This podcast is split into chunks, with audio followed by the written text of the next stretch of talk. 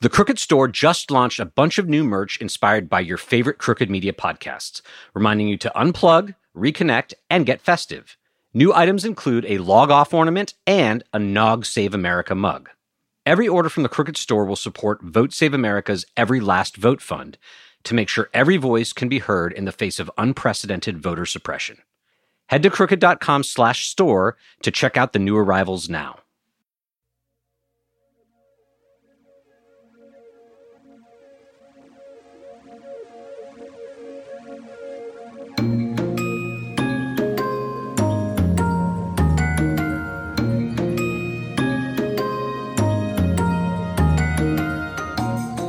Hi, everyone. Welcome to Positively Dreadful with me, your host, Brian Beutler.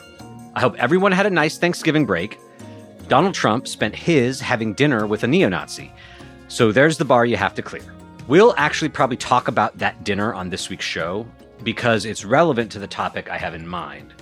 Something I wrote a lot about in the run up to the midterms, which is about how parties and party leaders can help determine what themes dominate politics and thus what voters think matters most as they prepare to cast their ballots. So I should acknowledge up front most voters are regular partisans. They're probably like you, they're probably like me, very likely to vote no matter what, and even more likely to vote for candidates of their own party. If you're a politician, you're probably likelier to influence whether these partisan voters vote than which party they vote for. But some voters have little, if any, partisan allegiance at all the increasingly elusive but still decisive swing voters who's thinking about whether to vote and whom to vote for and why remains confounding despite their outsized influence over elections. And because these voters are so hard to pigeonhole, there are different theories about what motivates them and how best to reach them. Different candidates try different things. I think the candidate who had the most success motivating swing voters to cast ballots of any kind is Donald Trump by dint of just inspiring such strong emotions in people, Trump generated the highest turnout election in American history in 2020, which by definition meant he reached deep down in the electorate and motivated the least well understood voters in the country to pick a side. Fortunately, on balance, they chose Joe Biden's side. But for now, by grace of God, there's only one Donald Trump. And generally speaking, the actual parties take very different approaches to trying to reach these swing voters and win them over, even if only for one cycle. Democrats reason, I think pretty rationally, that these voters are a bit weird. They're ideologically cross pressured, aren't conventionally left or right, but they are still people. And as such, they have material concerns, which means the safest bet is to present Democrats as normal, unflappable problem solvers who have ideas that'll help people pay the rent or afford prescription drugs or whatever else. The Republican approach is almost like the opposite. And a big part of the reason why is that their policy agenda offers very little of material value to swing voters. So their objective can't be to define themselves by their policy agenda and then try to enact it if they win. Instead, they have to one, discourage swing voters from viewing Democrats as reasonable, moderate politicians focused on bread and butter issues, and two, relatedly, create a kind of information shock in the run up to elections that makes as many people as possible think that wickedness lurks everywhere and that electing Democrats will let the wickedness in. You don't really trust those tax and spending, communism loving, critical race theorists to keep terrorists from smuggling Ebola across the southern border or to stop the caravans from bum rushing the southern border, do you? In 2022, the boogeyman was crime in blue America. And the crime issue, like Ebola and caravans, wasn't completely made up. But it was also plainly not something Republicans cared about or had a plan to do anything about. And how do I know that? Well, first, because the crime increase began under Donald Trump and is on its way down. Second, because it increased homogeneously, that is, not just in blue America, but in red America too, and is worse per capita in parts of red America than parts of blue America. Third, and most importantly, because if they really cared about it, they wouldn't ramp up agitprop about crime ahead of elections, then ramp it back down again. But that's just what they've done. Just like the caravan scenes disappeared from Fox News after the last two elections, the scare stories and security cam footage of people committing random crimes in New York City stopped being so interesting to Republicans and Fox News on about November 9th. all the effort they poured into making crime and inflation dominate our word bubbles has given way to giddiness over getting to dig through Hunter Biden's underwear drawer. Now, how well this tactic works is hard to say. Republicans haven't done great in the last three elections. But we also can't say whether they would have done worse if they'd refrained from using these kinds of tactics. Moreover, we know that this kind of spectacle fabrication has worked for them in the recent past. The Ebola blitz worked like a charm. The constant hounding of Hillary Clinton over Benghazi yielded yet more hounding about her emails, and you know how that story ended. And so, what I want to talk about today is what Democrats can and should learn from their own opponents. What do I mean by that exactly? Well, what I don't mean is that Democrats should start whipping up needless fear and hatred in bad faith for votes. Even if I did think that, I don't mean that they could just flip a switch and start running Republican style campaigns, because Republicans have built a huge apparatus that allows them to inject propaganda into the information environment at a whim. But I do think a couple things. First is that Democrats could be better at anticipating these information shocks and at learning how to diffuse them without seeming like they don't care about crime, for example. Second is that Democrats could try harder to draw attention to things real things so that ahead of elections, our news media and social media aren't inundated with right wing coded language and appeals.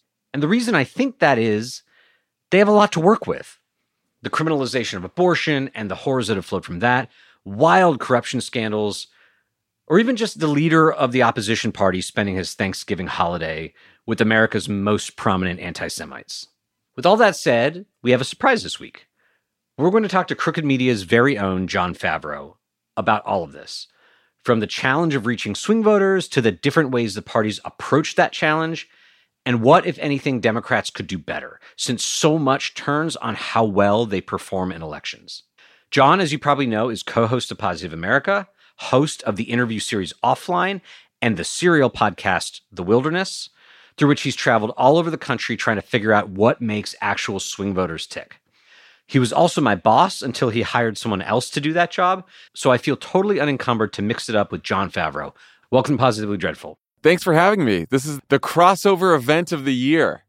The century, possibly. It's what everyone's been waiting for offline and positively dreadful together at last. No, I'm excited to do this. Yeah. So, first, uh, I just want to throw the floor open to you in case you want to take issue with anything I said in that uh, endless windup.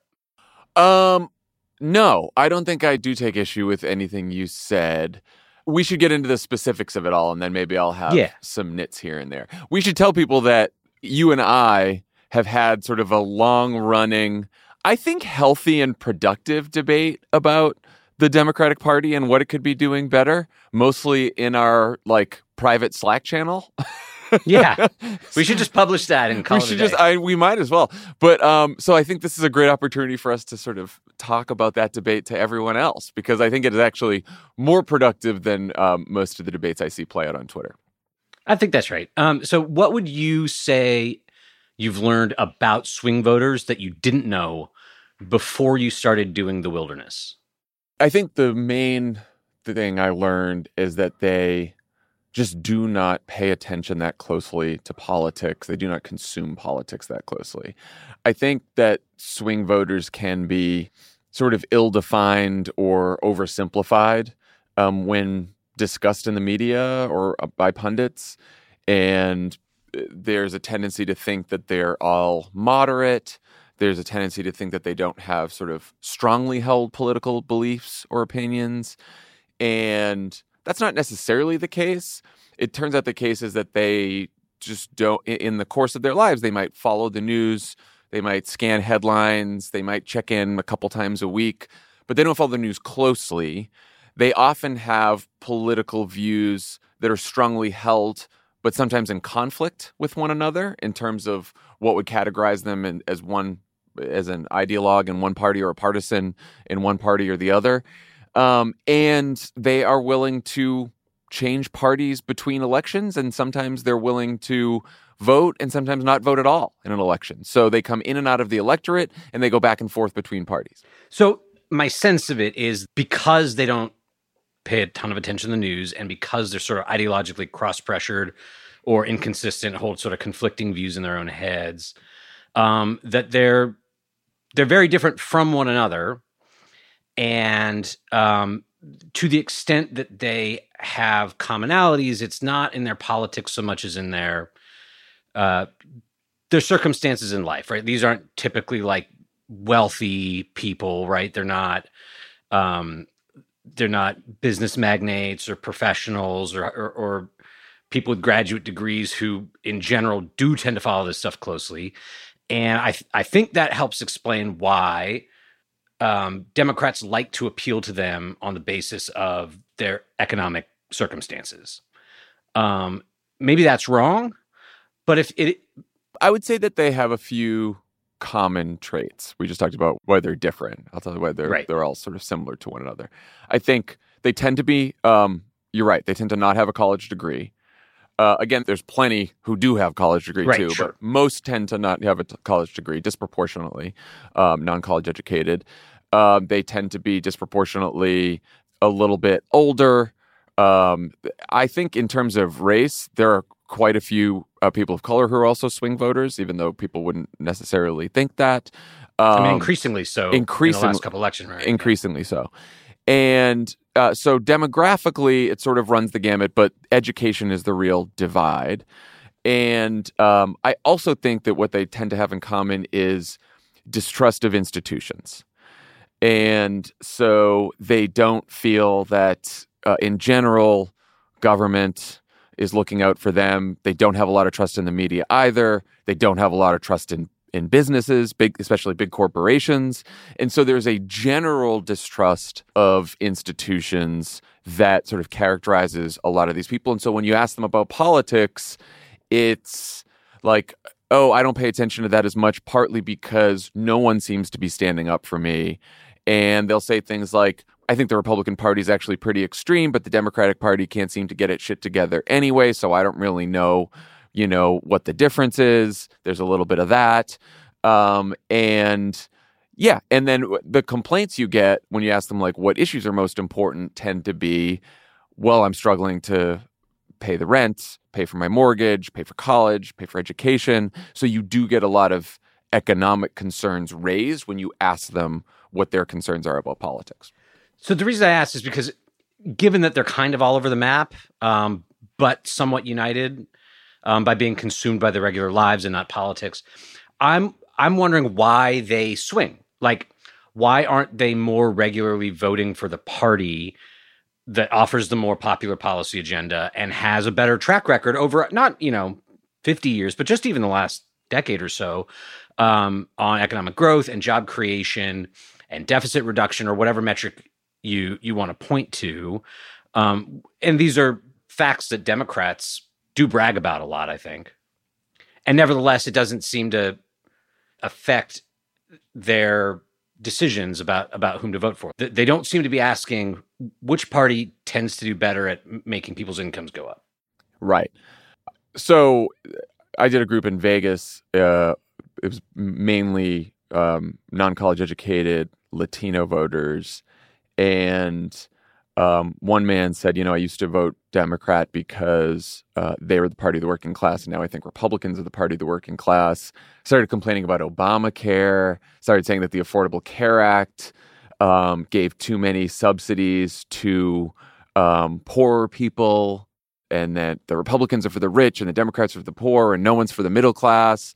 So for almost every issue, there's a theory about the Democratic Party not being on the side of working people when it comes to the economy that you hear pop up every now and then. Mm-hmm. And then you hear from people who do think the Democrats are more on the side of working people and Republicans are for the rich, but that Democrats can't seem to deliver for them and Republicans somehow know how to manage the economy better. So there's this weird split where they think Democrats are on the side of of middle class people and working class people, but Republicans know how to like quote unquote manage the economy better, and so they give them more credit for that. I I just think that some some of these views are so they have been set for decades. Right. And and some to the Democrats' favor, right? Like the belief that Republicans are the party of the rich has been true for many decades. The belief that Republicans also somehow have business sense and know how to manage the economy is also deeply ingrained. Right. And I'm like, these are cliches that I've lived with my whole life, mm-hmm. but they're, you know, they're mediated. You pick them up in the course of listening to something on the radio or or catching a snippet of something on TV, right? Like you, th- these ideas don't kind of arrive fully formed in people's minds. So so like like where are they getting them? And if somebody could reach them with the idea that although Republicans care too much about the rich, they're also better stewards of the economy. Why can't they? Why can't somebody incept a different idea into their head? I mean, I think they can. I think Democrats have successfully in the past, right? Like I think, I mean people in the middle of the greatest economic crisis of our generation, people took a flyer on a uh, freshman senator from Illinois um, who didn't have a ton of economic experience um, because they believed that he would be the a better steward of the economy than the guy who uh, in the Obama campaign we framed as too close to the incumbent president who had just helped crash the economy in the first place. Right. It just, but it swings right back, right? Like, like the the old idea that actually Republicans really are better can just roar right back into into the like subliminal consciousness. Yeah, yeah and that's why you, and, you have to you have to prosecute the case over and over again. So okay, so then as far as reaching and persuading and prosecuting that case goes, what does peak performance to you look like? Uh, like who is the Democrat that other Democrats can learn the most from. Um, but don't say Barack Obama. I'm conflicting you out of saying Obama. Um, let's just like limit it to Democrats serving in office in the in 2022. Yeah, I, uh, two. I think two great examples from the campaign we just had are John Fetterman and Katie Porter. Um, and of course, Katie Porter got elected in 2018. She had a very, very tough race uh, this time around, and um, I interviewed her for the Wilderness, and we talked about sort of the threat to democracy, which she is quite concerned about.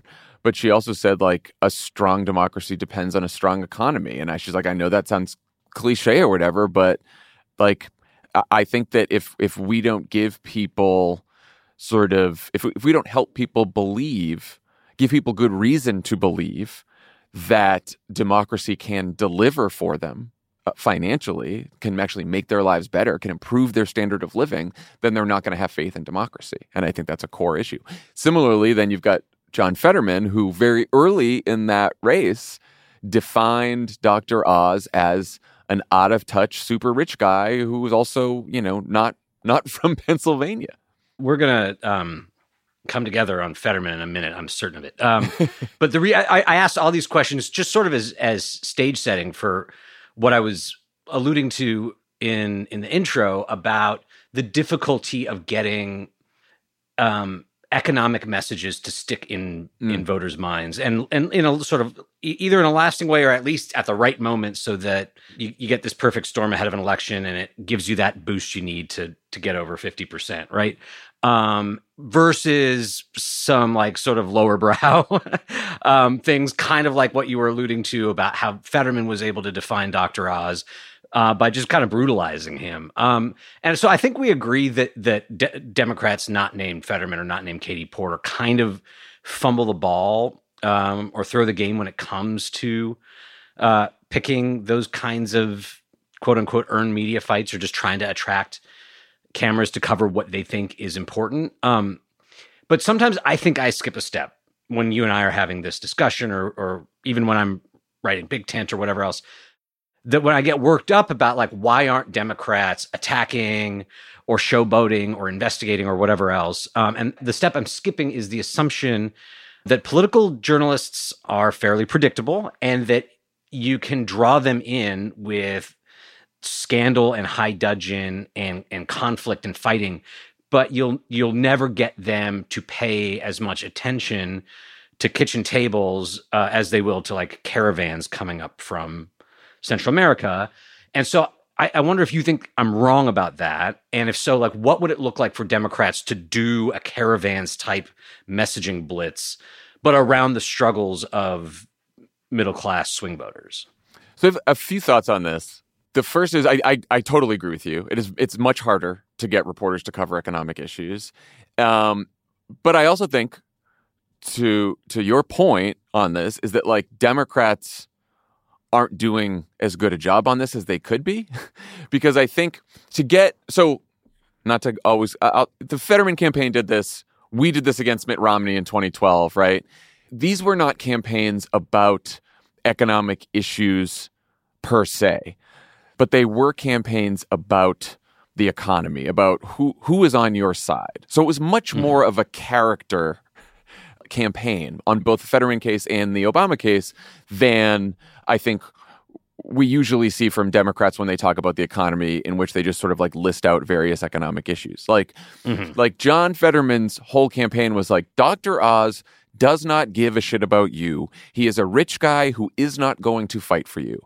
I am going to fight for you. Here's why. Here are my policies. Here are his policies. So you still talk about the policies, you still talk about the agenda, but you do it in a way that sort of fits in with the larger um, characterization of your opponent that is about their values, that is about what they care about, what they stand for, who they are, where they come from. Like you've got to fit all of that in into the story. And I don't think Democrats do that well. And I think that if if you do that in a way that Fetterman did or we did in 2012, then then reporters are more likely to cover the conflict because now it's sort of like your traditional conflict and it's more about character attacks reporters love things that are about characters instead of about policies right mm-hmm. and so i do think that the i think the reason that some democrats shy away from this is actually because um, there's this fear of economic populism that comes from like uh, you know a lot of the people that Democrats hang out with now being a very college educated party uh, whether it's donors whether it's media elites whether it's whoever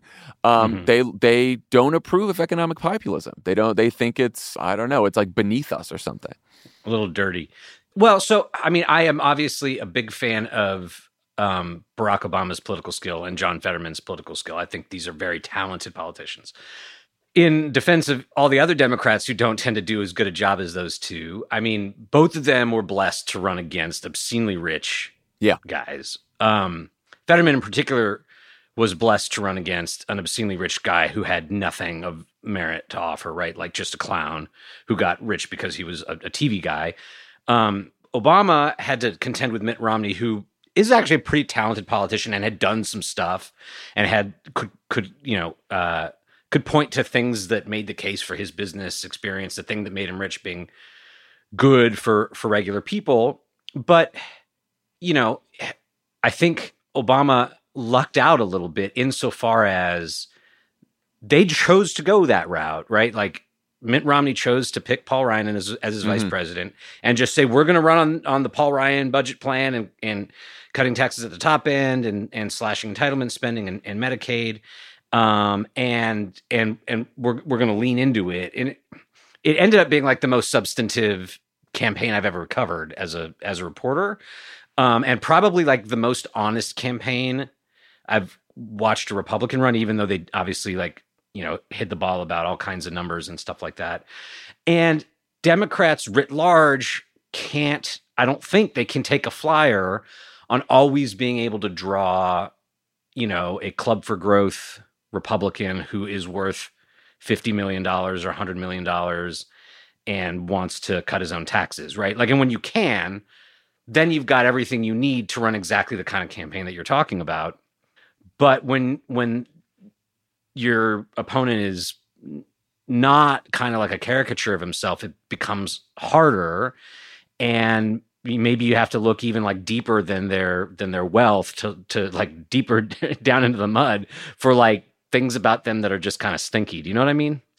We were definitely helped by um, Mitt Romney being the opponent and Mitt Romney picking Paul Ryan, right? Who's like you said, whose plan to cut Medicare and Social Security and the tax cut. It was just it was like a gift to us, right? A political gift. But Obama laid out a speech before Rom during the Republican primary, before Romney was chosen as the nominee, that was all about how this election would be defined by like who's going to fight for the middle class.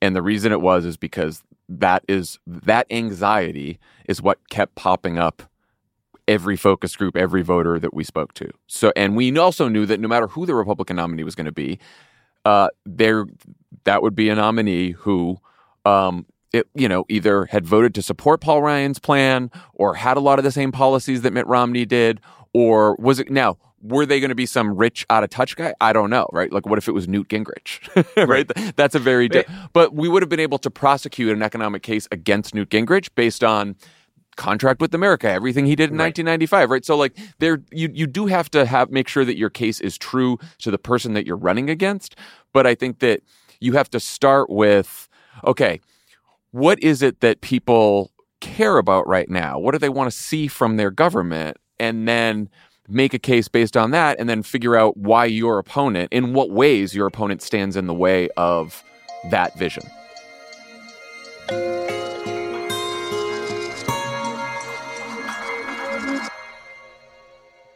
Positively Dreadful is brought to you by ZBiotics. Ever skipped a workout because of drinks the night before? Me too, because I'm old. If you're committed to your healthy routine this year, you need ZBiotics.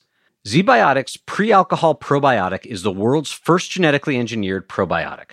It was invented by PhD scientists to tackle rough mornings after drinking. Here's how it works when you drink, alcohol gets converted into a toxic byproduct in the gut. It's this byproduct not dehydration, that's to blame for your rough next day. ZBiotics produces an enzyme to break this byproduct down. It's designed to work like your liver, but in your gut where you need it most. Just remember to drink ZBiotics before drinking alcohol. Drink responsibly and get a good night's sleep to feel your best tomorrow. Give ZBiotics a try for yourself. Go to zbiotics.com slash PD to get 15% off your first order when you use PD at checkout. ZBiotics is backed with 100% money back guarantee. So if you're unsatisfied for any reason, they'll refund your money, no questions asked. Plus, the holidays are upon us, and ZBiotics makes a great gift. It's unique, thoughtful, and under $40. We'll all be having more drinks this holiday season, so order today to get ZBiotics in time. Remember to head to zbiotics.com slash PD and use the code PD at checkout for 15% off. Thank you, ZBiotics, for sponsoring this episode. If you're like me, you're probably a bit frustrated with the state of our political system today. So, why does American democracy look the way it does, and how can we make it more responsive to the people it was formed to serve? Democracy Decoded, a podcast by Campaign Legal Center, examines our government and discusses innovative ideas that could lead to a stronger, more transparent, accountable, and inclusive democracy. In season two, host Simone Leeper covers everything you need to know about voting in the U.S. She speaks with experts from across the country and voters representing impacted communities about the deliberate barriers to voting that exist today. She asks, How can we make our voting system more inclusive? Because our democracy works best when every voter can participate. Listen to the latest season at democracydecoded.org or wherever you get your podcasts.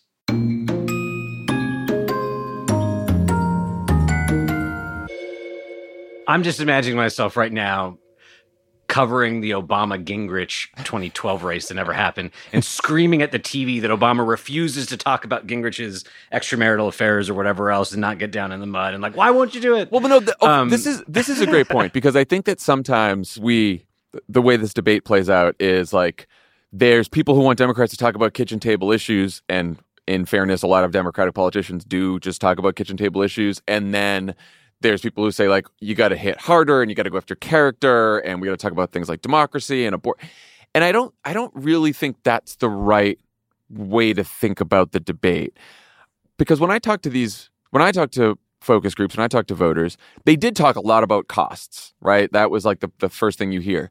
But i also heard in a lot of these groups at least in this election um, i heard about abortion especially after dobbs and people were very very afraid uh, about abortion bans. I heard about gun violence. Like this is the first year now where I had I had like multiple focus group participants talk about like friends that had been involved in gun violence, like v- gun violence that they seen, gun violence that affected their communities. And so I do. And then when I when I say I, in every focus group, I would say like, what does the media cover too much, and what does the media cover not enough? And when I say what does the media cover too much, I heard over and over again the January 6th hearings.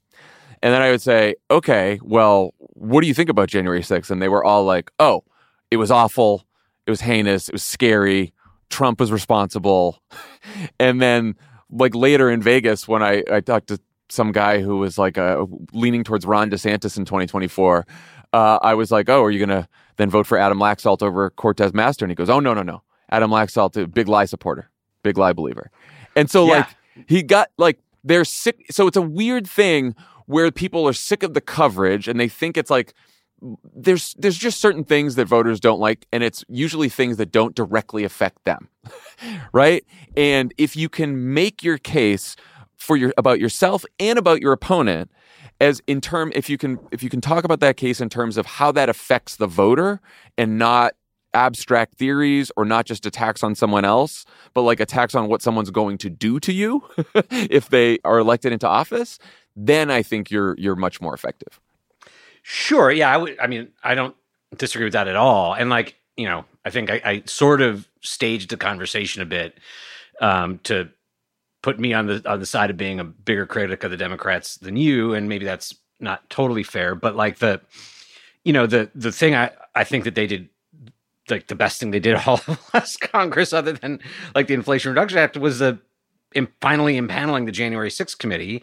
And I find myself wishing that they had leaned into it even harder in the aftermath of the election because, you know, I always detect this sort of palpable unease, like at least at the leadership level, you know, okay, we'll try to get Republicans to buy in on a January 6th investigation and waste six months when they finally like throw it back in our face. Then we'll do the a House Select Committee and they had the big fight and they put Liz Cheney and, and Adam Kinzinger on it. And then they kind of like turned the committee over to Liz Cheney because I think that A, they thought she'd be a better messenger for an anti Trump committee, which is true. And also, I think that they wanted Democrats to kind of be a little bit aside from the like the ugliness of investigating and rubbing in America's face how awful Trump was. Um, and then the election happens, and it turns out that like even if people say that their top concern is the economy or costs or whatever, like they think the Trump stuff, the MAGA stuff, is disgusting. And like the the Republican candidates who did the worst were the ones most tightly identified with January 6th and the big lie and Donald Trump. Um, and the, you know, I I'd have to do a, a rundown, but like it only took Republicans to give themselves a little bit of distance from that for them to to perform really well, irrespective of the kitchen table attacks that they were on the receiving end of. Um, and to me, it was just like, here's a case in point where it's if, if the leadership was just willing to be a little bit more nimble um, and confident, then I think they'd all be better off and they'd have more members. and uh, I guess, and like you I- know, but, but I guess this is where I'm, I'm I, I get confused of like, about like where you where you stand on this because I'm like I don't I don't know that if we talked more about January 6th or if Democrats had leaned in more and I don't I don't even know what leaning in more actually look like like how does I think a lot of people I think most people in the country we've seen this in polls for a long time now um, thought January 6th was horrendous um, hold Trump at least partially if not fully responsible abhor the violence around January 6th and sort of um, penalize him for that, as well as Republicans who embrace that and embrace his coup, his attempted coup, right? His attempt to overturn the election. And I think that in a way is baked in, and I'm not sure how. I I'm not sure who is out there, what voter is out there that is like, I have not made up my mind on January 6th, but if I hear more, then that will be what makes me vote for a, a, a Democrat over a Republican. So w- when I sit down to write anything that's sort of like Democrats should lean in more, I don't want to like leave it at that. I I want to try to like say specific things that would make me feel like they were pushing in the right direction and confident that this was an effective line of attack, and sort of like understanding what the value was. So to me, the value is that when you're in the like last two weeks before the election, there is some population of voters that is that are to make a call. These are the swing voters, and we don't really know what it is at the end of the day makes them choose one candidate over the over another. And one thing that might be decisive for a, a fraction of them is what's kind of ambient at the moment, right? Like, and Republicans, I think, understand that, and so they're like, let's make stuff that's good for us ambient, and they. You know, I think they do it in all kinds of disgusting ways, and usually it's about stuff they don't even personally think is super important but they're kind of flooding the zone with with that stuff.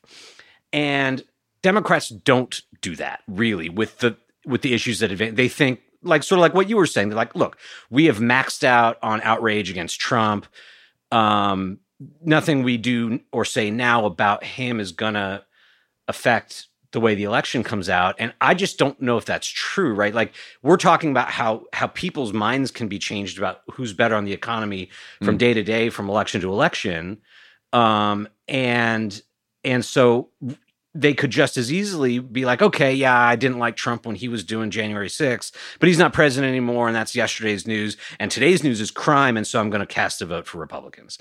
And I, that's what I think like the, the lost value is, is like you, you, you have a, you have a home stretch of a campaign and you, you want to catch people wherever you might happen to, to catch them with ideas basically, or, memes or whatever you want to call them that remind them of what's what they don't like about your opponent or what they do like about you. And I think reminding them what they don't like about their opponent is an easier thing to accomplish than like we passed the Inflation Reduction Act. It does this this list of things, and we'll do more if you give us I mean, more votes. How do you think Democrats closed in the final weeks of this midterm campaign? Because if I if I had to summarize how the campaigns closed by both um, what the candidates were saying, what their advertising was saying, what they tried to make news about, and then sort of what party leadership tried to make news about. Mm-hmm. I would say um, they were they closed an abortion, and um, they were very tough on Republicans. I, it was it was a contrast, right? It was here's what mm-hmm. we're for, and I know. Uh, this happened because of you, even though you don't get enough credit for it. But um, and you know, the party, at least party leadership, coalesced around two more pro-choice senator, pro-choice anti-filibuster senators keep the House, and then we'll codify Roe. So there was a positive message, there was a contrast message, and then um, on democracy, President Biden gave that big speech uh, in, yeah. in a couple days before and brought in the Paul Pelosi attack, and then and I heard candidates do this at a couple of the events we went to. They would say, "Oh, you know, inflation is a huge deal. Republicans talk about inflation. They don't have a plan on inflation. And by the way, you put them in power, not only they're going to not reduce inflation because they have no plan, they're going to ban abortion and take away a whole bunch mm-hmm. of our other freedoms." That was the message I heard over and again. So to me, that's sort of how Democrats close. Yeah, I think that's basically how I see things too. And like, you know, to give them a grade or whatever, like I think they did like better than I was anticipating they would do in like April when it looked like they were going to get wiped out, and it, all they could think about was like, how are we going to overcome the inflation uh, anchor around our ankles? And it, you know, things looked really bad then, and I thought that they were just going to slip and just apologize for existing, right? And yeah. that's not really what they did. Um, you know, it also gets hard because it's like where where do you where do you stop the like uh the like where do you draw the line at like who's propounding the democratic message? Like if it's the candidates themselves they did pretty pretty well. If it's like the democrats who go on tv as surrogates i think they did really badly. Like they were just spooked and talking about how like oh we really blew it. Like we went all in on abortion and uh and democracy in in the um in the summer and and it turns out voters only care about crime and and inflation and and really they were just responding to like re- Republican propaganda telling them that that's what voters cared about to the exclusion of, of everything else. This is sort of an, an offline pet peeve here for mm-hmm. it's like the Democrats who did that, right? Who like went on TV and were like wringing their hands, right? It's like like Hillary Rosen did this on mm-hmm. CNN, right? Voters have told us all year what they care about. And I think we have focused on other things. And I think the president's closing message last night about democracy is on the ballot again is frustrating to to people like me who, you know, don't want to see half the voters in America alienated. And that clip gets shared. And then everyone online gets really mad about Hillary, at Hillary Rosen for saying that. And there's a few others. It's not, it wasn't just her, but there's probably like a handful, like five or six, because there's just not that many pundits on cable television. Mm-hmm. And then they go on there and they say something stupid. And then it gets everyone else in the sort of Twitter sphere and and and I would just say like in the media the media and the punditocracy, right? It gets everyone riled up. I got riled. I saw it. I was like, why would you yeah. say that before the election, right? Like wh- whether it's true or not, why would you say that before the election? But she did. And then her position become like like the Democratic Party gets assigned with like Hillary Rosen's pre-election take right on right. what the party did wrong and I'm like you know what? Like Joe Biden's out there giving a fucking democracy speech, his 10th democracy speech in the week before the election. I'm not the only one who sees it. Recent polls have shown that overwhelming majority of Americans believe our democracy at ri- is at risk, that our democracy is under threat. They too see that democracy is on the ballot this year, and they're deeply concerned about it. That that's why that's why I caveat it is like it's hard to know where exact like who falls on what side of the of the responsibility line. Yeah. I assume though that if you know senior Democratic strategists are saying that on TV, that it's you know there's a sense within the party, if not you know probably contested, not everyone agrees that that that's a actually correct analysis and that maybe maybe what we need to do here at the last moment is really change everything. I'm glad that like that didn't prevail on Democrats. They didn't spend the last week apologizing for the blue crime wave or whatever. But I thought Joe Biden's abortion messaging was correct. It's the one that I wanted him to to adopt. The way I would like embed a, a critique into that is to bring us back to what this is all about, which is like, can Democrats do a better job Mm. of making the people on TV and on social media who disseminate Joe Biden's message and torque it and make them talk about that more, right? So he says, give me that House and two more Democratic senators, and I'll sign a bill codifying Roe in January. Like crystal clean message, beautiful message, simple to understand. You also want the senators to be saying that, and you want them maybe even to be like proving it. Like, Yeah. take another vote. We got 48 votes to change the filibuster and codify Roe. That means two more, and we got it done, right?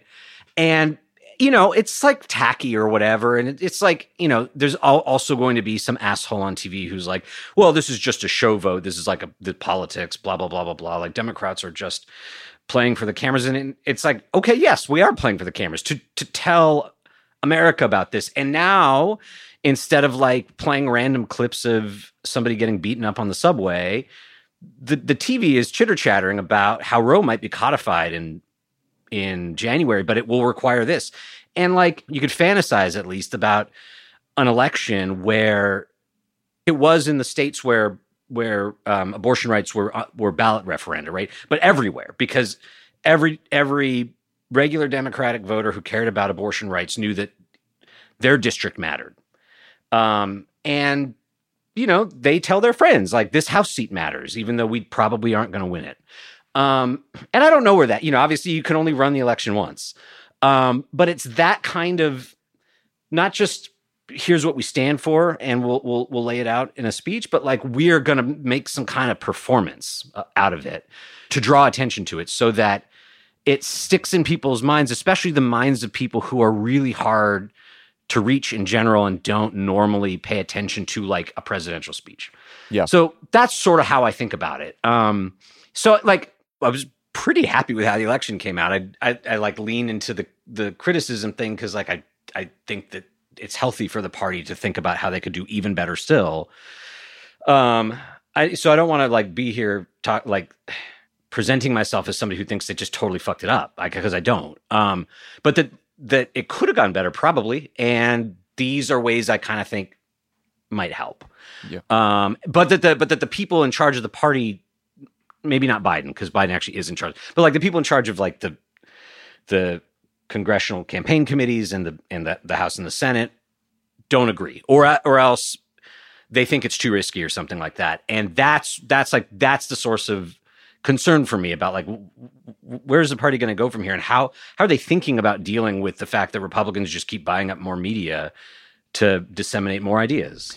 Well, yeah. So I think that the the source of the problem here is not, and and uh, I'm not saying that you think this, but I, I think that it is not Democrats feeling like it's too risky, like they're afraid, like uh, they they need to go high when the other team goes low, that they don't want to fight. Like I don't think that's the source of a lot of the problems here, because I think we have seen that Democrats, especially in this last election, will punch pretty hard um, if there is an issue or that arises where they feel like they have the upper hand, right? Um, I think the abortion fight is a great example. I think the democracy fight is a great example. Um, I think that they're to deliver a message in this fractured media environment requires an unbelievable amount of coordination and repetition. Mm-hmm. And that coordination and repetition is far easier on the right because of the propaganda right. machine that you just mentioned and because of the homogeneity of their voters and caucus right? Mm-hmm. the more they shrink, right? And that they're a minority in this country, but it is a minority of mostly non college educated white folks. And they sort of are, you know, bound by similar beliefs, at least in the, in the, especially around in the MAGA crowd, right? They believe the same things, they, they have the same views. They can get consensus among their leaders, among their politicians, far easier than we can now representing this sort of broad pro democracy coalition that spans AOC and Bernie Sanders all the way to Joe Manchin and the Never Trumpers. right? And that's and so it's much harder for us to have one consistent message that everyone feels like, okay, I'm going to deliver that message because there's a lot of individual actors in this coalition who are like, you know what? My politics in my state, I don't care if Joe Biden told me to say, you know, two more pro-choice, anti-filibuster senators, and we're going to codify Roe. I'm Joe Manchin, and I don't fucking want to codify Roe. you know what I'm saying? Or, or I'm like that, Joe Manchin. So, like know? Joe Manchin is the exception that make like yeah. we need the votes because of this guy Joe Manchin. It kind of helps the, right, the but argument. I, it was so funny because I was listening to um, Jamelle Bouie on this podcast uh, a couple weeks ago with you, and he was like, "Well, the one thing Democrats really have to do now is codify Roe because they said they were going to." And I'm like, no, we're not going to be able to. Nope. like, like well, we didn't get the two. We when we didn't get the yeah. House, number one, and then we even in the Senate, we're still one short. And so, like, is that now? Is that going to be laid in the feet of Joe Biden and the Democrats? It shouldn't be. It's not. It, we just didn't elect enough people.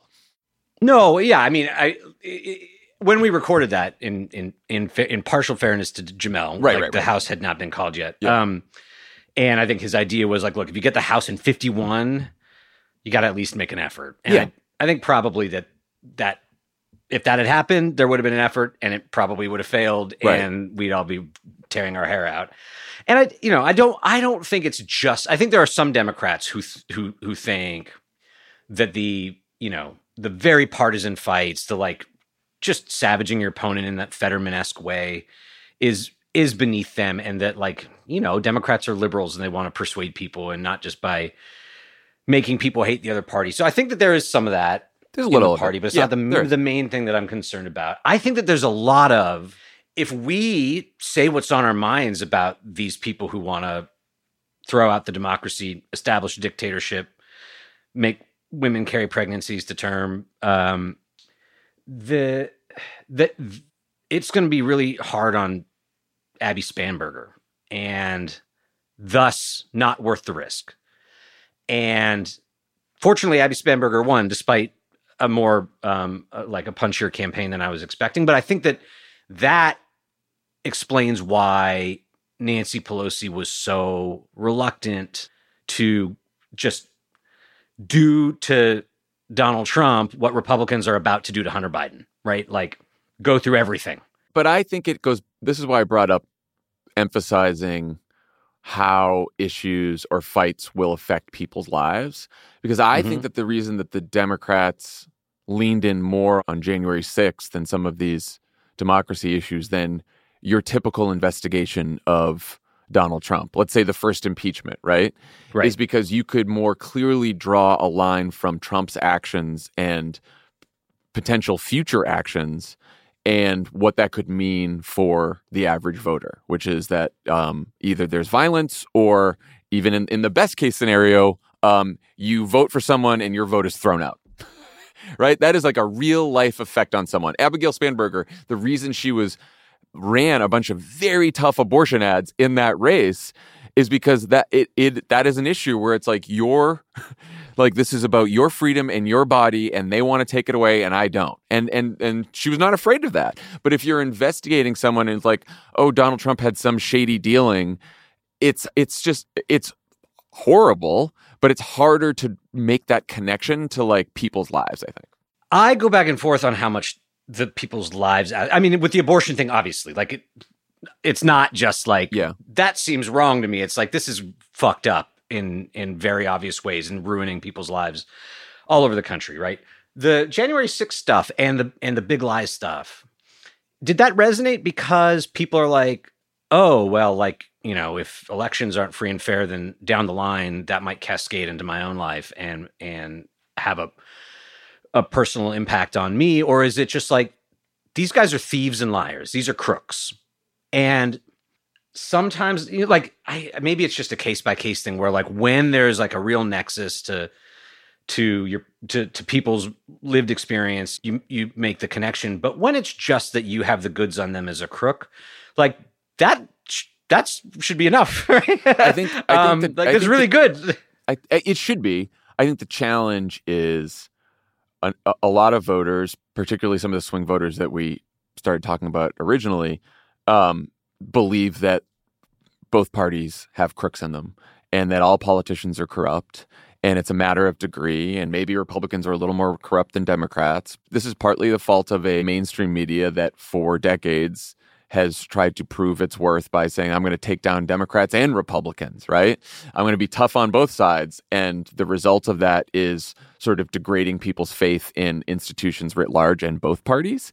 And so there is this. sometimes institutions suck yeah, no, and sometimes they do. Sometimes you have to. But the result is a lot of voters thinking about politicians. Oh, yeah, he's a crook and a liar, but I guess that's what politicians are.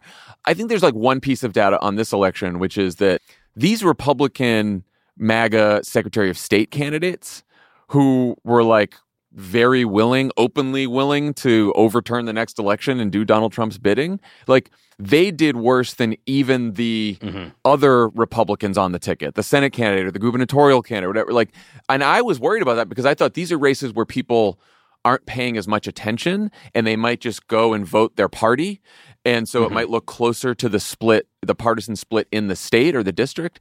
And sure enough, like those candidates lost badly. And I think it's because people were like, oh, this fucking person is going to like overturn an election that I'm going to go Yeah. vote in? No, that's crazy.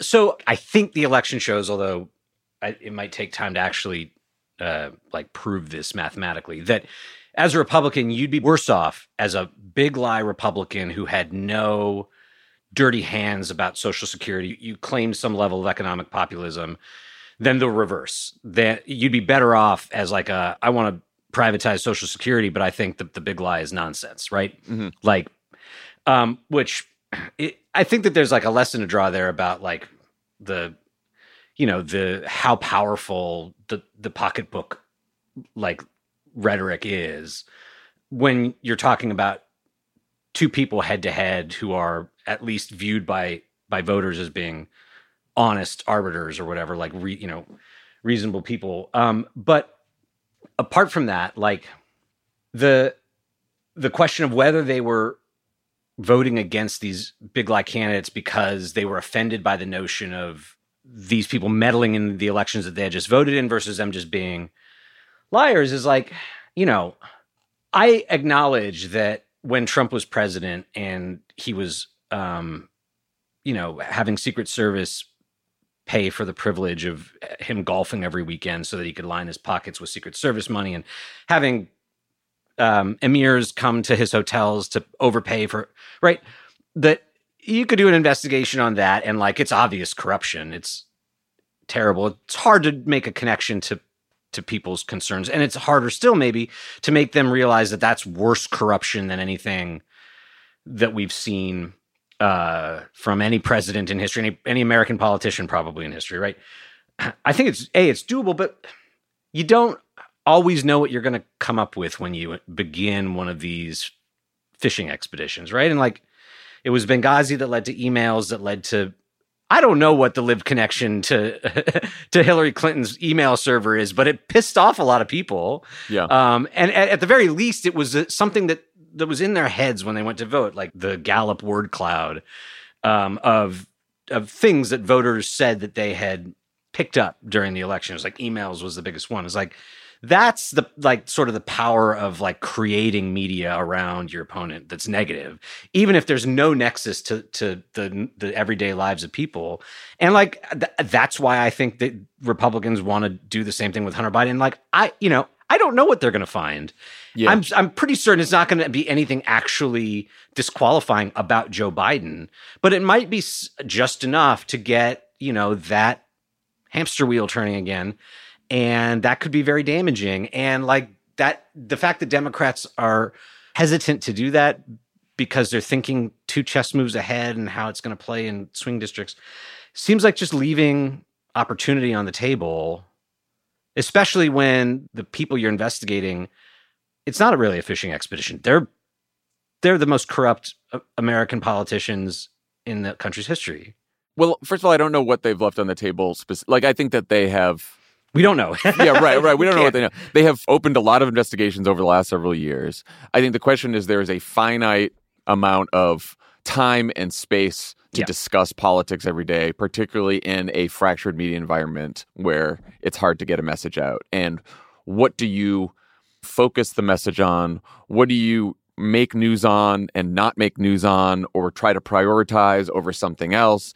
And those decisions, I think, Democrats are more likely to prioritize, okay, what are what are these swing voters going to care about? Republican politicians, for good or for ill, and you could argue for the last couple elections it's been for ill, tend to prioritize um, what's just going to get our people excited and angry. so and, I think it's well, I think it's kind of two at once. Like I think, I think that Democrats think we're going to meet the swing voters where they are, and Republicans think we're going to tell them where we want them to go. And it happens to be where our base already is, right? Like that's what emails was about. It wasn't just about the base, it was about swing voters. And I think that the Hunter Biden thing they hope is going to be similar. And I think that that's smart when you're dealing with a, a subset of the population that has proven election in and election out that they're pretty whimsical about what yeah, what but drives them the, to vote. Even the even the Hillary thing, like the emails became a like it played into long-standing concerns about sure. Hillary Clinton, right? Sure. I think what did Kevin McCarthy do the last couple weeks? There's all the, like the Hunter Biden stuff is swirling around there. There's all the investigations he can do. He goes down to the border and he makes it about the border, right? That is something that on the flip side, a Democratic leader would do because he's looking at polls and he's thinking to himself, their real political liability the administration is how many people are upset with what's going on at the border. And even folks who are in favor of a pathway to citizenship, there's enough of them that tend to think the border's out of control. Rather, whether they think it should be tighter border security or, or less restrictive border security, they think it's out of control. And so they feel like that's pushing on an open door. Like, if I don't think that Kevin McCarthy right now is thinking, like, oh, this Hunter Biden thing, this is political gold for us. like I don't think, and that's why some of these, some of the moderates, or at least some of the Republicans, not I won't call them moderate, but some of the Republicans who were just elected in Biden districts are very wary of going down this path on some of these investigations. But I think McCarthy thinks, well, I can, I can get everyone together on this border issue. That's going to be easier politics. So I think Kevin McCarthy is just smart enough to do both things at once, but no smarter than that. Yeah, like I was going to say, yeah, I wouldn't give him okay. that much credit. Um. Because of this same Kevin McCarthy who like lost the speakership in 2015 or whenever Paul Ryan took over. Yeah. Because he went on TV and he said, "We created the Benghazi Select Committee to trash Hillary Clinton and look at her poll numbers going right." Like that's the same guy. Everybody thought Hillary Clinton was unbeatable, right? But we put together a Benghazi Special Committee, a select committee. What are her numbers today? Her numbers are dropping. Yeah, sorry, gave away the game. Yeah. Um, and so I think that he's like he's not sure what the what the Hunter and he has no problem letting it uh, Jim Jordan run wild on that, and like he's gonna let whoever the um, Comer, I forget who's gonna run point on impeaching Mayorkas just cause, just for fun. Um, uh, you know, some something about the border probably. Um, uh, and just like just like see where it goes and not you know yes, probably the like the newly elected New York Republicans who, if they want a second term, are going to need some distance from that kind of thing, or think that at least, are going to plead with him to not let that get too out of control. And like the flip side of it is. Kevin McCarthy could go to them and say, look, if we drag Joe Biden's approval ratings from 46 down to 40, you're going to get reelected. And he will. He'll say, I mean, that's exactly what I'll say to them. yeah, and, but like like Nancy like Nancy Pelosi could say that to whoever's nervous in her caucus about whatever else, um, and and th- this is ultimately the core of what like exasperates me is like. But the, so the, like the, the, the risk reward calculation seems all off to me. Like the risk of going after your opponent seems very low. The, the reward if you strike gold seems like you win the election. it, it might be easier to sort of like like, like let's look ahead over the next couple of years and like what Democrats could do, should do uh, to get themselves in a better position for 2024, to get themselves in a position to win 2024. Right? Like I, I would argue that the economy is still going to be a huge issue, right? And if inflation continues to stick around uh, or gas prices go up again, which is are, are two things that it, the President Biden has very little control over, they are going to have to prosecute a case on the economy um, that is sharper and breaks through more than it has over the last several years, right? But they are also going to have to be opportunistic in terms of jumping on controversies, issues, and creating controversies and issues around um, positions that Republicans have taken that are incredibly unpopular, or associations they have that are incredibly unpopular. So, for example, we're we're recording this on Monday, um, but the news is all about Trump's dinner with white supremacist, neo Nazi Nick Fuentes and Kanye West. And I'll tell you, like, I saw the reporter asked Joe Biden over the weekend, like, hey, what do you think about this? And he's like, oh, you don't know, you don't want to know what I think about it. And I was like, uh, yeah, I do. Yeah, I I mean, I was look, like, like, this I- is a I- free I- one. look- this is a freebie. the, the, the, the, the worst answer there is I don't think about him much, which he's said before, Right, which drives yeah, me yeah, yeah. The best answer is he's a disgrace, and any Republican who doesn't condemn it is owns what he did.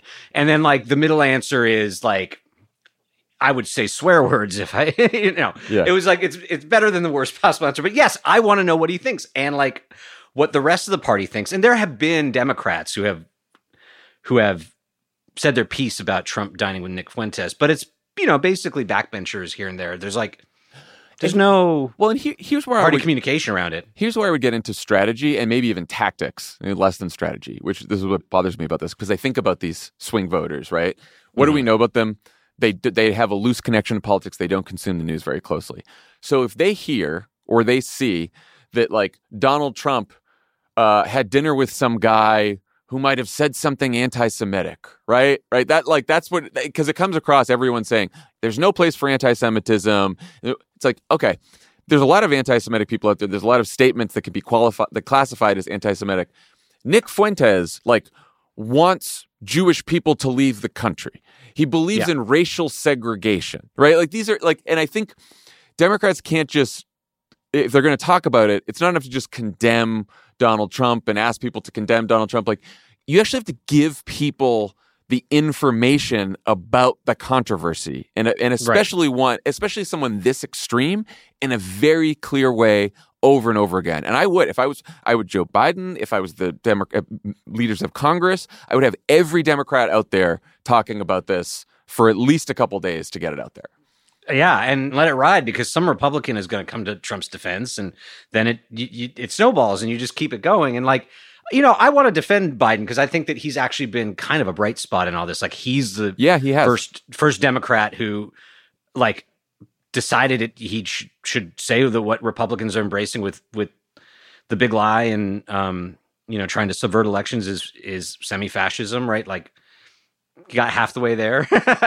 Um and like if and when he breaks his silence which he might by the time this Yeah, totally. uh, this go- uh, like I think that what he would say about Trump dining with a neo-Nazi will be pretty good.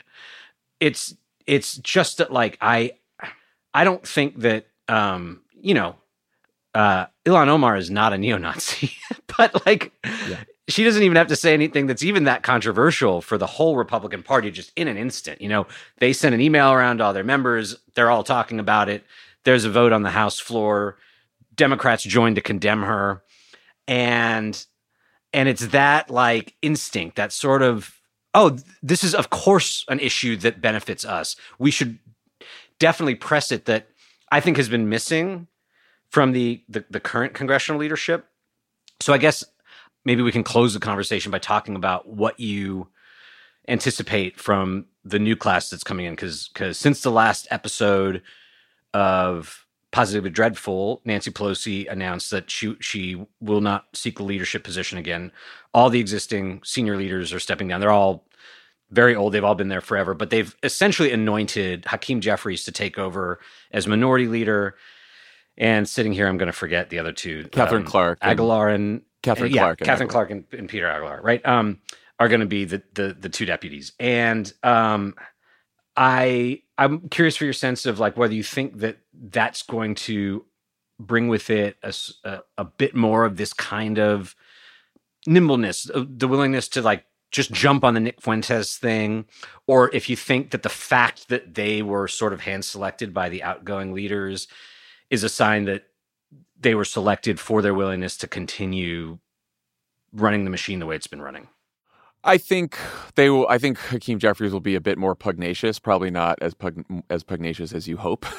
Probably not. I would imagine. But look, I think what we're seeing, well, at least what I've seen over the last couple of years, is they're getting uh, the the example you use of like the entire Republican machine turning on a dime with a you know to condemn a statement that Ilhan Omar makes. I think that the Democratic Democrats over the last couple years have gotten better at that. There's still it, there's always like a, a couple day lag, which we're in right now. you know, like I would look, I'd be shocked if by the end of the week, like most Democrats hadn't come out and said something about Trump and Mhm. Fuentes, right? Unless they just like avoid the cameras and the microphones and they're all crazy, right? Like they, they shouldn't, right? Like they shouldn't shy away from it. Um, I think it, it takes us a little longer to get there, but I think it, it's sort of like, you know, f- figuring out how to use a muscle, right? Like it's Yeah. like like they're trying to exercise that muscle and they haven't for a long time. Um, and so I, I think it's going to get better, but probably you know not as fast as we'd like. I actually wrote out like a, a, a good note to close on because I kind of anticipated we'd end here. Um, and it's I saw that Brian Schatz, who's who's friend of all of the pods, um, make the point, um, which is true that uh, that if Raphael Warnock wins the runoff in Georgia, um, the majority will go from 50-50 to 51-49, which frees up Democrats in the committees where they'll have a one vote majority to to issue subpoenas unilaterally. If and when that happens, if if we're lucky enough for that happens, then Democrats can they can fight Republicans subpoena for subpoena investigations for investigations with real investigations to both neutralize um, the Benghazi effect and root out real corruption. Um, and I guess the importance of the uh, Warnock race and a good place to end is that um, we'll have like a like a little test case of whether they would put that extra increment of power to real use. Um, and if they don't, if they like uh, hold their fire because they're worried about Mark Warner's Senate seat or whatever, then you'll haul Chuck Schumer onto Pod Save America and make him explain himself. Look, I yes, yes, I will, and I will just Okay. say, like Chuck Schumer, I I have given him a lot of crap over the last year. Like Chuck Schumer did okay. He did. He did okay. Yeah, You know, for I all the mean- good, like he landed the Inflation Reduction Act. He kept that. They kept the Senate. You know, it's pretty. It's could have. You know, uh, yeah. I I, I don't want to end up any place sticky, but like the look, I am. How- not, I am not some huge how- Chuck Schumer. No, stan, no, no, But I'm, I'm just, I'm just like- I, I give him some credit. I give him a lot of credit. Yeah, I mean the Senate Democrats' performance in 2020 and 2022, I think in general was better than the House Democrats' performance those same elections. And Yeah, and look, I think, and I, election. and obviously, you know, but the 2024 is going to be a, a brutally tough election. Bru- yeah, But I, I agree with you that Republicans start down this investigation path, and Democrats have the power to go subpoena for subpoena. Then they should, of course, if nothing else, Mm. than to defend themselves. yep. So All right, why don't we leave it there? perfect. This I was think fun. I think now we agree on everything. Yeah. Great. John Favreau, thanks for spending the last hour with us. Thanks for having me on.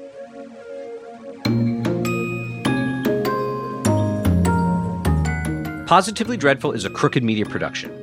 Our executive producer is Michael Martinez.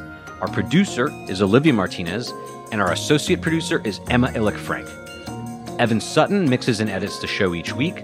Our theme music is by Vasilis Fotopoulos.